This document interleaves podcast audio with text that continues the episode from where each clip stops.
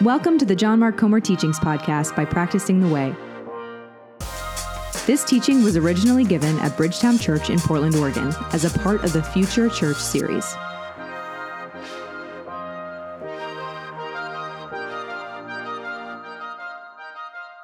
Please turn your Bibles to Mark chapter 2 as we continue our teaching series, Future Church. We left off last week with a community of peace in a culture of outrage and fear. Today, the plan is to continue kind of on a very similar theme with a community of peacemakers in a culture of political polarization. Who did you lose last year? I don't mean to death or to disease. I mean, who did you lose to politics? Who did you lose?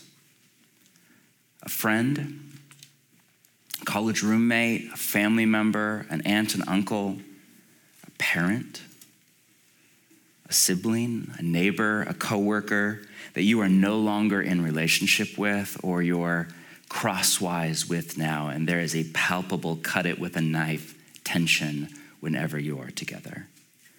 I'm still grieving people that we lost as a church over the last year, 100% due to politics.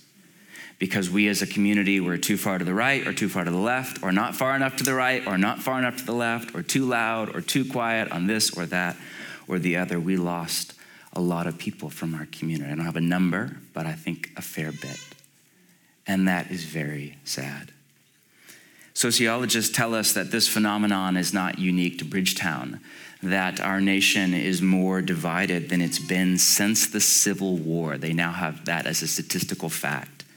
Our nation was built on the idea of e pluribus unum, or out of many, one. But lately, as somebody said recently, there's a lot of pluribus and very little unum.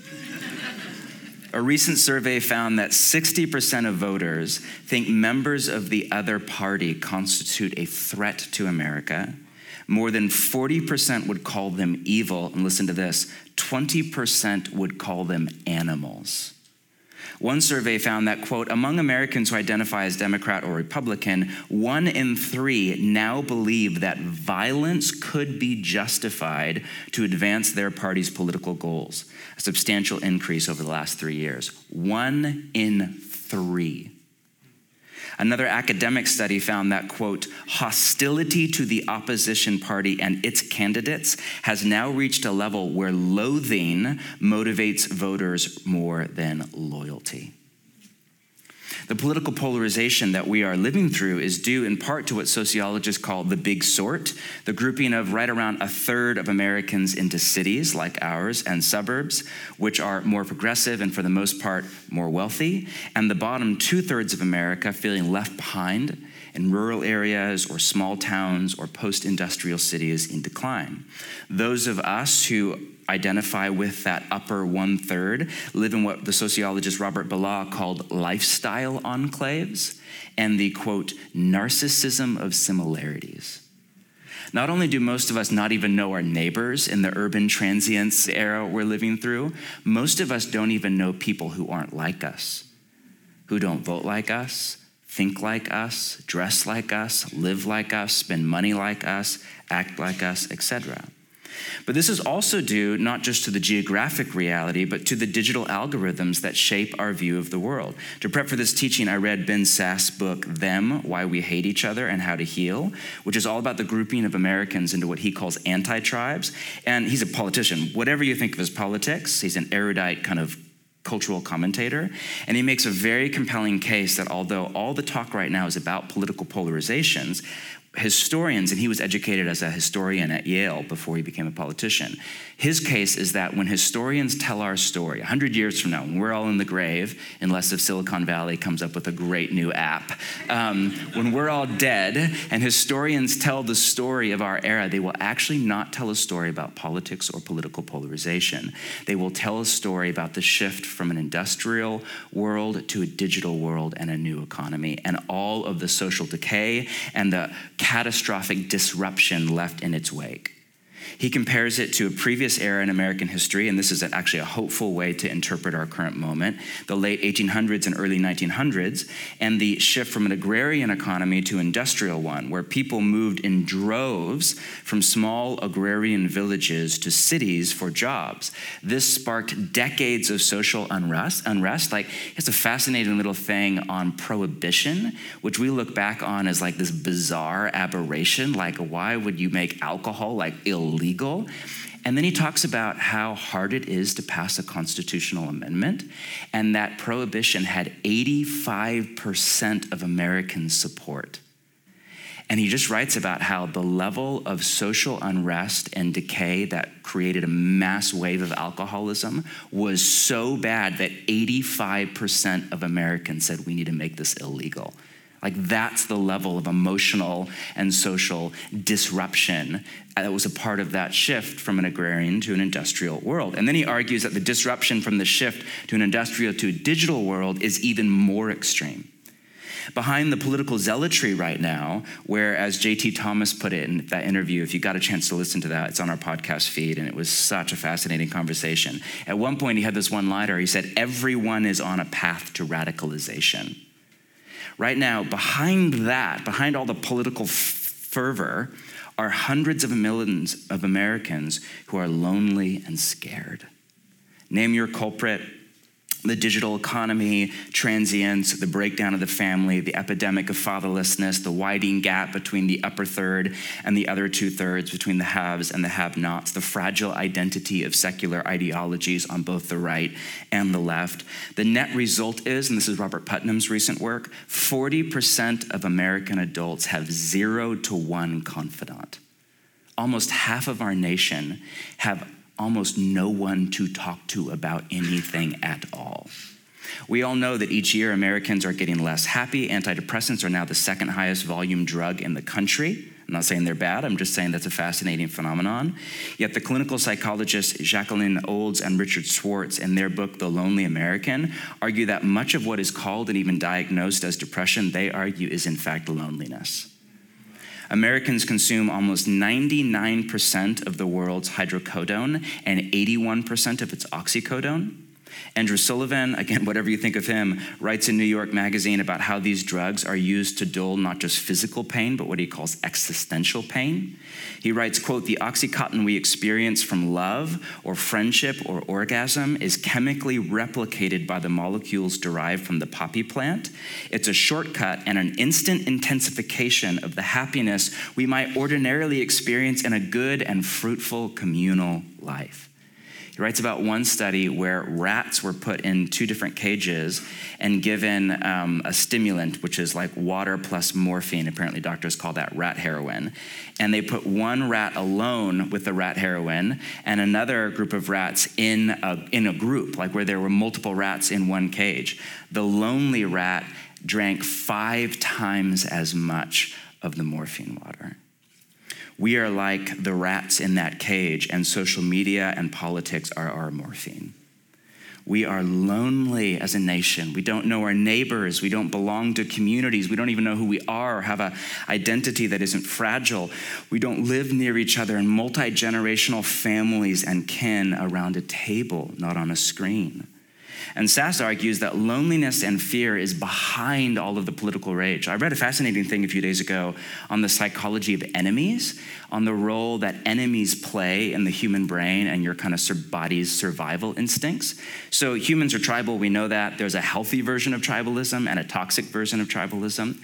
But part of tribalism is you have a tribe and then there's another tribe, and you identify people as not your tribe, but in the other tribe and as an enemy. And that actually serves a psychological purpose in your body's self preservation.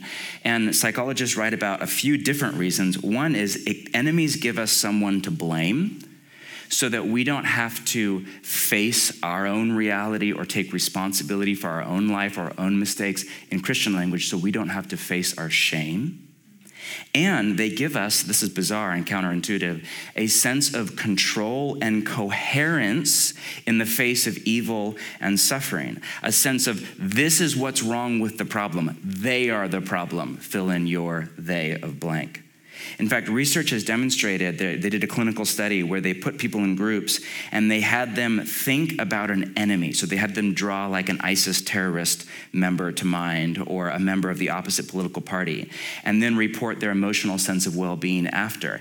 If the people that would think about an enemy then would report feeling like the world was less dangerous and less disordered because now evil has a shape and has a place, and you feel like, okay, it's under control and I'm okay. And of course, for lonely people, we said this a few weeks ago, enemies give us a tribe to belong to. The more individualistic a society is, the more tribal. That's a fact now. Anti community, or what he calls anti tribes, is toxic, but it's better than no community. It's better to scream at people online and feel like you're a part of a digital mob than it is to just sit in your apartment scared and alone. All that to say, this widespread loneliness and fear is being preyed upon. And you know this by a vast industry apparatus of what some are calling politainment a lethal mix of politics, journalism, and entertainment. 40 years ago, in Neil Postman's prescient work, which you've not read, is like one of my top 10 cultural books, Amusing Ourselves to Death, which is all about the effect of TV and entertainment culture on American society, he warned that in years to come, the two areas of society most damaged by the rise of TV and entertainment culture would be politics, and the other area, he said, would be religion and the church. Here we are, politicians and journalists and tech companies are making billions of dollars, one click at a time, and harnessing tens of millions of votes off of our widespread loneliness and fear due to the cultural disruption that we are living through as a generation. It's not to say that politicians and journalists and tech companies are all bad. I'm very grateful for the good ones. I'm grateful for those who serve well. We need good people in power, not no people in power. But there are powerful people who have a vested interest in stoking the fire of our hate and our fear, who have a vested interest in you having an enemy, who are driving us farther apart, not just in our nation, but even in the church. But while the digital age has intensified what is, political polarization is nothing new. This tribalism is a human condition due to the fall. And into this world of tribe against tribe comes Jesus of Nazareth who literally died, who gave his life to turn enemies into family. While we were still sinners, Christ died for us, not just to reconcile us to God, but to reconcile us to each other, to create a new multi ethnic, multicultural, multi class family of God, not based on blood, blood and soil or ideology, but based on allegiance to Jesus as Lord. And Paul's theology in the New Testament, when you sit down to a table with people who don't look like you, think like you, act like you, other than you all follow Jesus together. That is a prophetic witness in Paul's theology to the principalities at powers, to the spiritual evil that their reign of terror over human history is coming to an end. Their days are numbered. Jesus is now Lord. There is a new Lord. There is a new kingdom. There is a new family. There is a new humanity. And your reign will end. And this taco night with these six people is proof of that. Right? This is the Jesus that we follow, and not just follow, that we worship. The Jesus who said in the Sermon on the Mount, Blessed are the peacemakers. Interesting in context, the beatitude or the blessing right before that is, Blessed are the pure in heart for they will see God. And the one right after is blessed are those who are persecuted for righteousness, for theirs is the kingdom of heaven. Not the nation of America, theirs is the kingdom of heaven. To function as a peacemaker requires both a pure heart, no agenda or anger, and it requires an openness to be persecuted, to have people hate you because what happened to Jesus at the end of the story? Was everybody just singing kumbaya around the table? No, they killed him. They falsely accused him. They said, You will destroy our nation and we hate you. You are the enemy. We will literally end your life. That's what it took to bring enemies together. This is Jesus, whose brother James, in his chapter on the role of speech in human strife, said this The wisdom that comes from heaven is first of all pure then peace loving. Are we that way? Are we peace loving? Considerate, submissive, full of mercy and good fruit. Doesn't this just sound like Instagram? Impartial and sincere. Peacemakers who sow in peace reap a harvest of righteousness. Peacemakers who sow in peace reap a harvest of righteousness. Jesus was a peacemaker. Please note, not a peacekeeper. What's the difference? A peacekeeper's job is to maintain the status quo, even when the status quo is not good, when injustice is the norm, not justice. A peacemaker's job is to make peace. The implication is there is no peace. It is to bring two enemies together at a table to create an open space of listening and love and repentance and reconciliation and to turn enemies into family. And this is exactly what Jesus does. Take a look with me at Mark chapter 2, verse 13. Once again, Jesus went out beside the lake. A large crowd came to him, and he began to teach them. As he walked along, he saw Levi, the son of Alphaeus, sitting at the tax collector's booth. Follow me, Jesus told him, and Levi got up and followed him. Now, while Jesus was having dinner at Levi's house, many tax collectors and sinners were eating with him and his disciples, for there were many who followed him. Many tax collectors and sinners, meaning who followed Jesus. When the teachers of the law, who were Pharisees, saw him eating with sinners and tax collectors, they asked his disciples, Why does he eat with tax collectors and sinners? On hearing this, Jesus said to them, It is not the healthy who need a doctor, but those who are ill. I have not come to call the righteous, but sinners. Now, it's very easy to misread this story with a kind of Sunday school sentimentality, as if the moral of the story is be nice to all people, right? But notice Jesus and eating, eating and drinking with tax collectors and sinners, which by the way is first century code for sex workers, was offensive to the Pharisees, who were the moral zealots of the day. They were the most moral people of the day. A little backstory two reasons that eating a meal with Levi, who, by the way, is another name for Matthew, that we believe is the author of the gospel in the New Testament, two reasons that it was offensive. A little backstory. One, Matthew was a tax farmer in the first century, Israel was a political tinderbox, in particular for a few decades right around Jesus' life. In fact, not long after Jesus, the whole thing blew up and went to war and rebellion, and Jerusalem was destroyed and the temple was torn down just a few years after Jesus. It was just light a spark. The Jews were living under oppression on multiple levels from the Roman Empire, but especially economic. Some historians argue that the tax rate was as high as 80 or 90 percent and vast numbers of people were living hand to mouth on their own ancestral land. Not only was Matthew a social pariah because he was Jewish, but he made a living, and most likely a lucrative one, working for the oppressor through adjacency to that.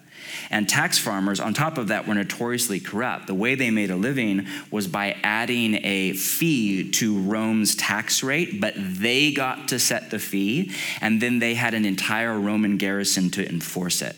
So Rome could demand that you pay 80% of your crop, agrarian world. Levi could come along and say, actually pay 90% of your crop, and he could pocket all of that, and you had no leverage to mitigate against it because he had an entire Roman garrison behind him. You can only imagine the hate that tax farmers like Levi engendered. At the bottom of the social ladder of first century Israel were tax farmers and sinners or sex workers. And who does Jesus eat with? Tax farmers and sex workers. In doing so, he is raising the horizon of possibility over their life and inviting them into a new future and a new family and a new reality. Again, we read that and we think it's cool. That's because we live in a free country and a city with a high comfort for both taxes and sexuality without boundaries. But imagine whoever your deplorables are, to quote a famous politician. the people in our city or our nation that you think are just scum and should be eradicated from the face of the earth. I'm honestly not even going to give you a few examples because I'd get so much hate for just saying that Jesus would eat with people like that. But whoever those people are, that's the 21st Portland century equivalent of the story that you are reading right now. This was not cute. This was not sentimental. This was not compelling for people outside of the circle. This was offensive. Secondly, meals meant a lot more in that society than they do in ours. In every culture, meals are what the anthropologist Mary Douglas called boundary markers, meaning meals bring people together, but they also keep people apart. Think of the pre civil rights restaurants with no blacks sign on the front door. Even in our progressive city, restaurants, simply by cost and location, sort us into the socioeconomic stratum. People pick a grocery store based on what class they come from or what demographic they ascribe to.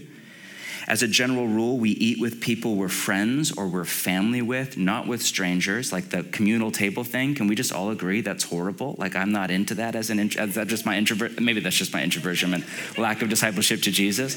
But we don't eat with strangers, and we sure as heck don't eat with our enemies. This is true of all societies, but it was especially true of first century Jewish societies.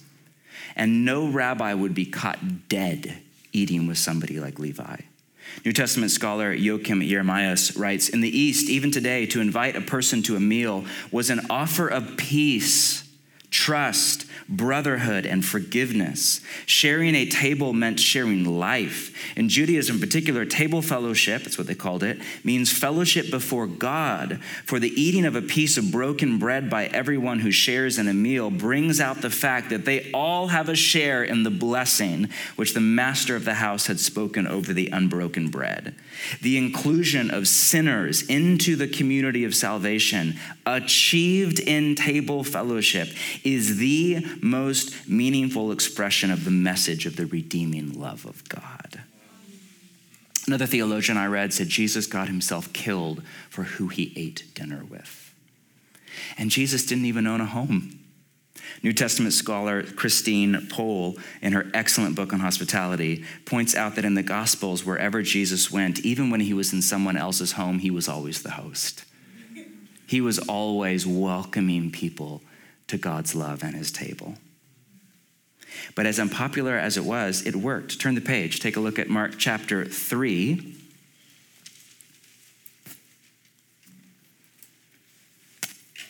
Look down at verse 13. Jesus went up on a mountainside and he called to him those he wanted, and they came to him. He appointed 12 that they might be with him and that he might send them out to preach and to have authority to drive out demons. These are the 12 he appointed. So, out of a much larger group of disciples, he appointed 12 as what we now call apostles, as kind of the leaders of the burgeoning church. 16. These are the 12 Simon, to whom he gave the name Peter, James, son of Zebedee, and his brother John, to whom he gave the name Boanerges, which means sons of thunder, meaning they were a bit feisty, right? You can imagine them on Twitter today. Andrew, Philip, Bartholomew, and Matthew, again, another name most likely for Levi, Thomas, James, son of Alphaeus, Thaddeus, Simon the Zealot, and Judas Iscariot, who betrayed him. Not only did Matthew, a tax farmer, not only was he called to be one of Jesus in, not just a disciple of Jesus, but one of Jesus' inner circle, but notice he also called a man that we don't read a lot about in the New Testament called Simon the Zealot. All we know about him is that before he became an apostle, he was a zealot. Now, one more piece of backstory. The Zealots were a first century violent insurgency group of far right Jewish nationalists who used guerrilla tactics against Rome. They were also called the Sicarii, which is a uh, Aramaic word. It means dagger men because they would carry a Sicarii or a dagger under their tunic, and they would infiltrate uh, a middle of a crowd or a marketplace or an event, and they would slip up behind a Roman soldier or often just a Roman supporter, someone like Levi, men, women, children. They would slit their throat and then disappear into the crowd. This is a domestic terrorist kind of thing. And both Matthew, the tax farmer, and Simon the zealot are at Jesus' table. You can imagine they would have words. This is not Bernie Sanders and Rush Limbaugh. May he rest in peace. This is not even Proud Boys and Antifa. This is maybe an Al Qaeda terrorist member and a Navy SEAL, both who have lost people. Violence was assumed between these two parties. These are enemies, two of whom are the founding apostles of the Church of Jesus. What happened to their politics? We don't know. We don't really even know what Jesus thought much about the Roman Empire. We know he thought that there was another king that we belonged to in another kingdom. He was very clear about the kingdom of God, which is a socio-political statement. Most scholars argue that Jesus was deliberately quiet and provocatively and intentionally silent on the raging political issues of his day. And that his silence was a greater statement than anything he ever could have said. We don't know what happened to their politics or their political views. All we know is these two former enemies, one of whom at least was violent in the past, became brothers in the family of God, following the nonviolent, loving, compassionate, suffering way of Jesus. You see, this is what Jesus does. He's a peacemaker. He turns enemies first into a guest at his table, even if it's at his rich friend's house, and then he turns guests into family. And this is still what Jesus does, but now through his body, through the church. Who is that? That's you, and that is me.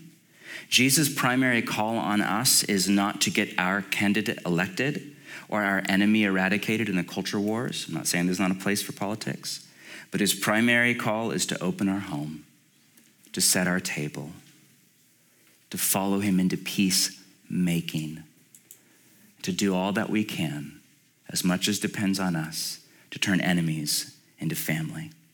Now, is there a practice from the way of Jesus to index us toward peacemaking in a culture of political polarization? Yes, is what the New Testament writers call hospitality. If you've been around Bridgetown for any length of time, you know we have a high, very high value for hospitality, and I've done a lot of teaching on it in the past. You're welcome to revisit. Let me just recap a few salient thoughts. The word hospitality in the New Testament is philoxenion in Greek. It's a compound word. Philo means love, and xenos means stranger or foreigner. Hospitality is the exact opposite of xenophobia. It is the love of a stranger, not the fear or the hate, the love of a stranger, the welcome of all as a guest. Henri Nouwen defined hospitality as the creation of a free space where the stranger can enter and become a friend instead of an enemy. Rosaria Butterfield as turning strangers into neighbors and neighbors into family. I would define it as expressing the welcome of God the Father to all through tangible acts of love, naming through, namely through giving food, shelter, and relationship. As followers of Jesus, we are invited to continue what Jesus started. In fact, a stronger word there is we are actually commanded to continue what Jesus started. Romans chapter 12, verse 13, here's one example practice hospitality. Notice that is a command. The word practice there is diakonates. One lexicon defines it as, quote, to do something with intense effort and with a definite purpose or goal. That's how we are to approach hospitality. It can be translated be eager to show hospitality, not begrudging. 1 Peter 4, verse 8 above all, love each other deeply because love covers over a multitude of sins. Beautiful idea. How do we do that? Quote, offer hospitality to one another. Here's for all of us introverts and neat freaks without grumbling. Some of you don't need to hear that. Others of us do, right? Without grumbling. Hebrews 13, verse 22. Keep on loving one another as brothers and sisters, as family. Love that sentiment. How? Do not forget to show hospitality to strangers. For by doing so, some people have shown hospitalities to angels without knowing it. Whoa, wow. Over and over, we are commanded to practice hospitality, to follow Jesus' example, to open our home or our apartment or go to a tent in the city at our invitation and sit down and welcome people that are not like us. My favorite book on hospitality is by uh, Rosaria Butterfield. It's called The Gospel Comes with a House Key. Butterfield was a lesbian lit professor at Syracuse University under tenure whose specialty was postmodern critical theory. She was writing a book basically about how Bible believing Christians are the worst and the source of all patriarchy and all sorts of other things. And uh, in order to write this book, she had to actually do research and she had to actually spend some time with these Bible believing Christians that she had grown to hate. And so she wrote a very angry kind of op ed, this was many years ago, against a movement called Promise Keepers, which was kind of a Christian men's thing back in the day. And a local pastor reached out and very gently said, I read your article. Thank you so much for your thoughts. We'd love to have you over for dinner. And so she had to do some research anyway, so she said yes. And very, you can read her stuff. Very, she has also a memoir that's beautiful um, she just began to come over to their house on a regular basis and found their life and their family and their faith to be more compelling than anything she had ever come to experience. Over time through that process she became a follower of jesus. She's now a brilliant writer as well as a foster parent homeschool mom and wife to a presbyterian pastor. It's a true story and her basic case is that the LGBT community does a way better job at welcoming strangers than the church and that we need to recapture this ancient practice as our heritage and not a fringe idea for extroverted people with a nice home who like to entertain, but as core to following Jesus. I don't care if you're single and you live in a college dorm room, we find a way to embody this. I don't care how introverted I am, like, this is just way of Jesus stuff. This is core. She writes radically ordinary hospitality those who live it see strangers as neighbors and neighbors as family of God. They recoil at reducing a person to a category or a label. They see God's image reflected in the eyes of every human being on earth.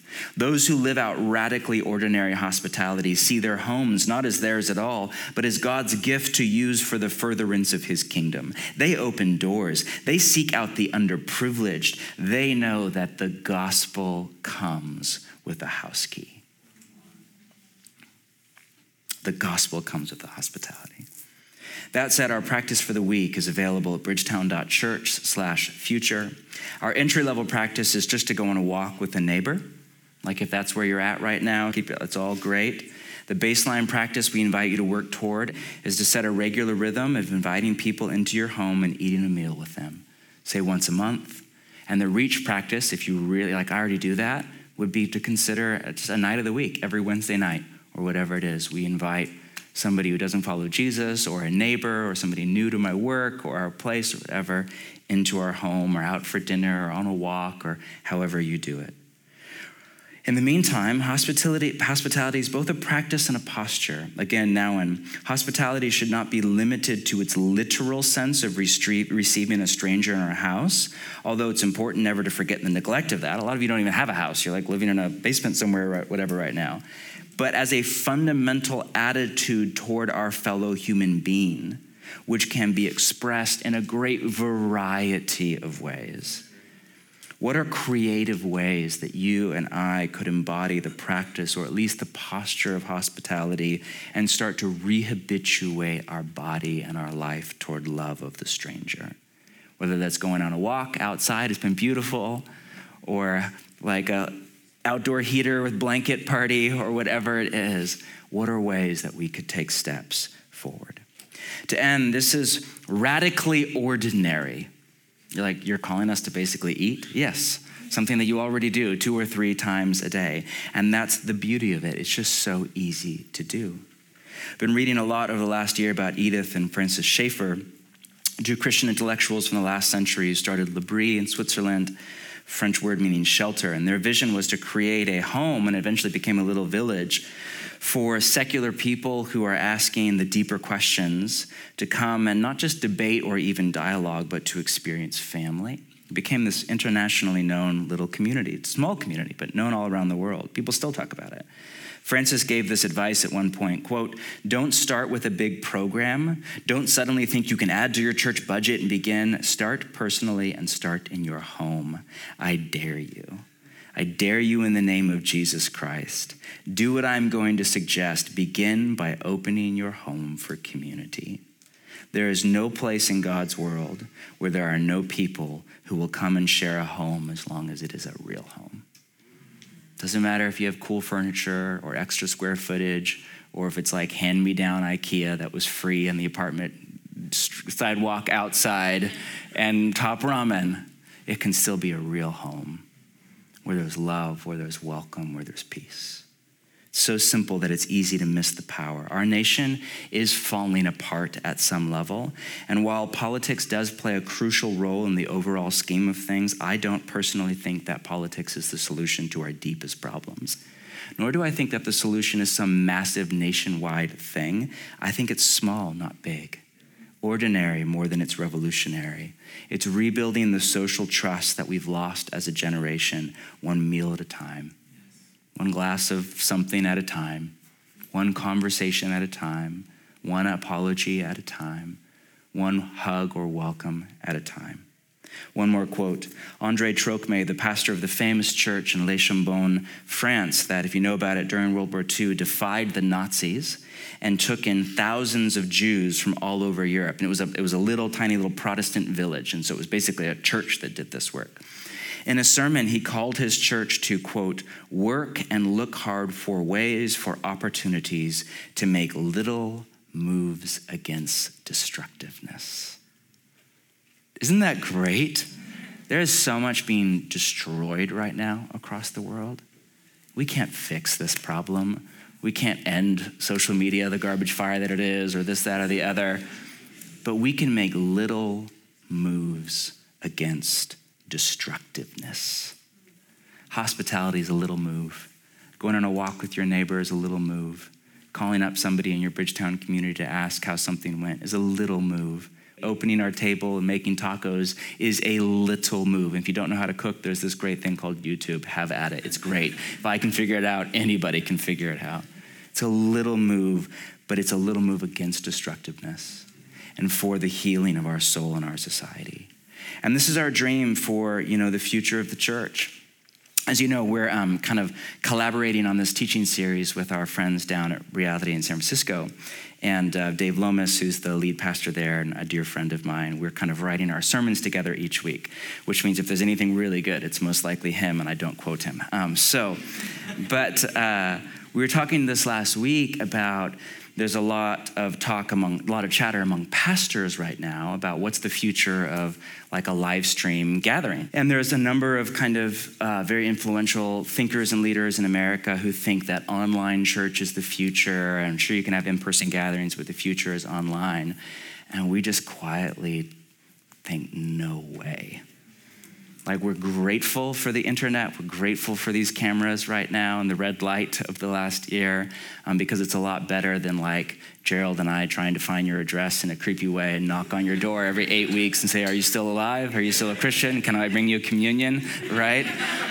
so we're grateful but for us, it is a concession, not a command. That's not to devalue. We have months more to go, or most of you, your primary experience of church will be online. Please continue to gather with us. Um, online is not as good in person, but it's a lot better than nothing, or just listening to a podcast on your run. Please center your heart around worship. You're being deformed by a thousand, I am too, a thousand other habits in our digital world. This is a moment where we participate with Jesus for our formation into people of love and joy and peace, and, and we lay again our our allegiance before Jesus as Lord. Please continue to gather with us. But this thing is a concession for us, not a conviction. And we think the future of the church is less cameras and less stages and more tables and tacos. It's less online, it's more in person, it's less digital, it's more embodied, it's more present. We will continue to have Sunday gatherings, we'll continue to put stuff up on the internet, but the future of our church is people in relationship together who know each other names, who reach across lines of like like in the echo chambers of society to become the new humanity of Jesus. This is the future of our church. It's our dream for the future of the church. And all of us, through our little, ordinary, mundane, what you're doing right now, sitting at home, eating Cheerios, no judgment because we don't know who you are, right? Listening to this right now, or those of you here with your mask on and trying to follow all the rules, this is our little act against destructiveness. This is our little human, finite act to join Jesus in the healing of all things. Thanks for listening. This podcast is a production of Practicing the Way, a simple, beautiful way to integrate formation into your church or group. All our resources are completely free, thanks to the generosity of the Circle, a community of monthly givers who partner with us to see spiritual formation integrated into the church at large. Special thanks for today's episode goes to Jessica from Hermantown, Minnesota, Ben from Portland, Oregon, Brooke from Nashville, Tennessee, Marc from Chino Hills, California, and Achsah from Fayetteville, Georgia. Thank you all so much. To join the circle or learn more about running a practice in your church or community, visit practicingtheway.org.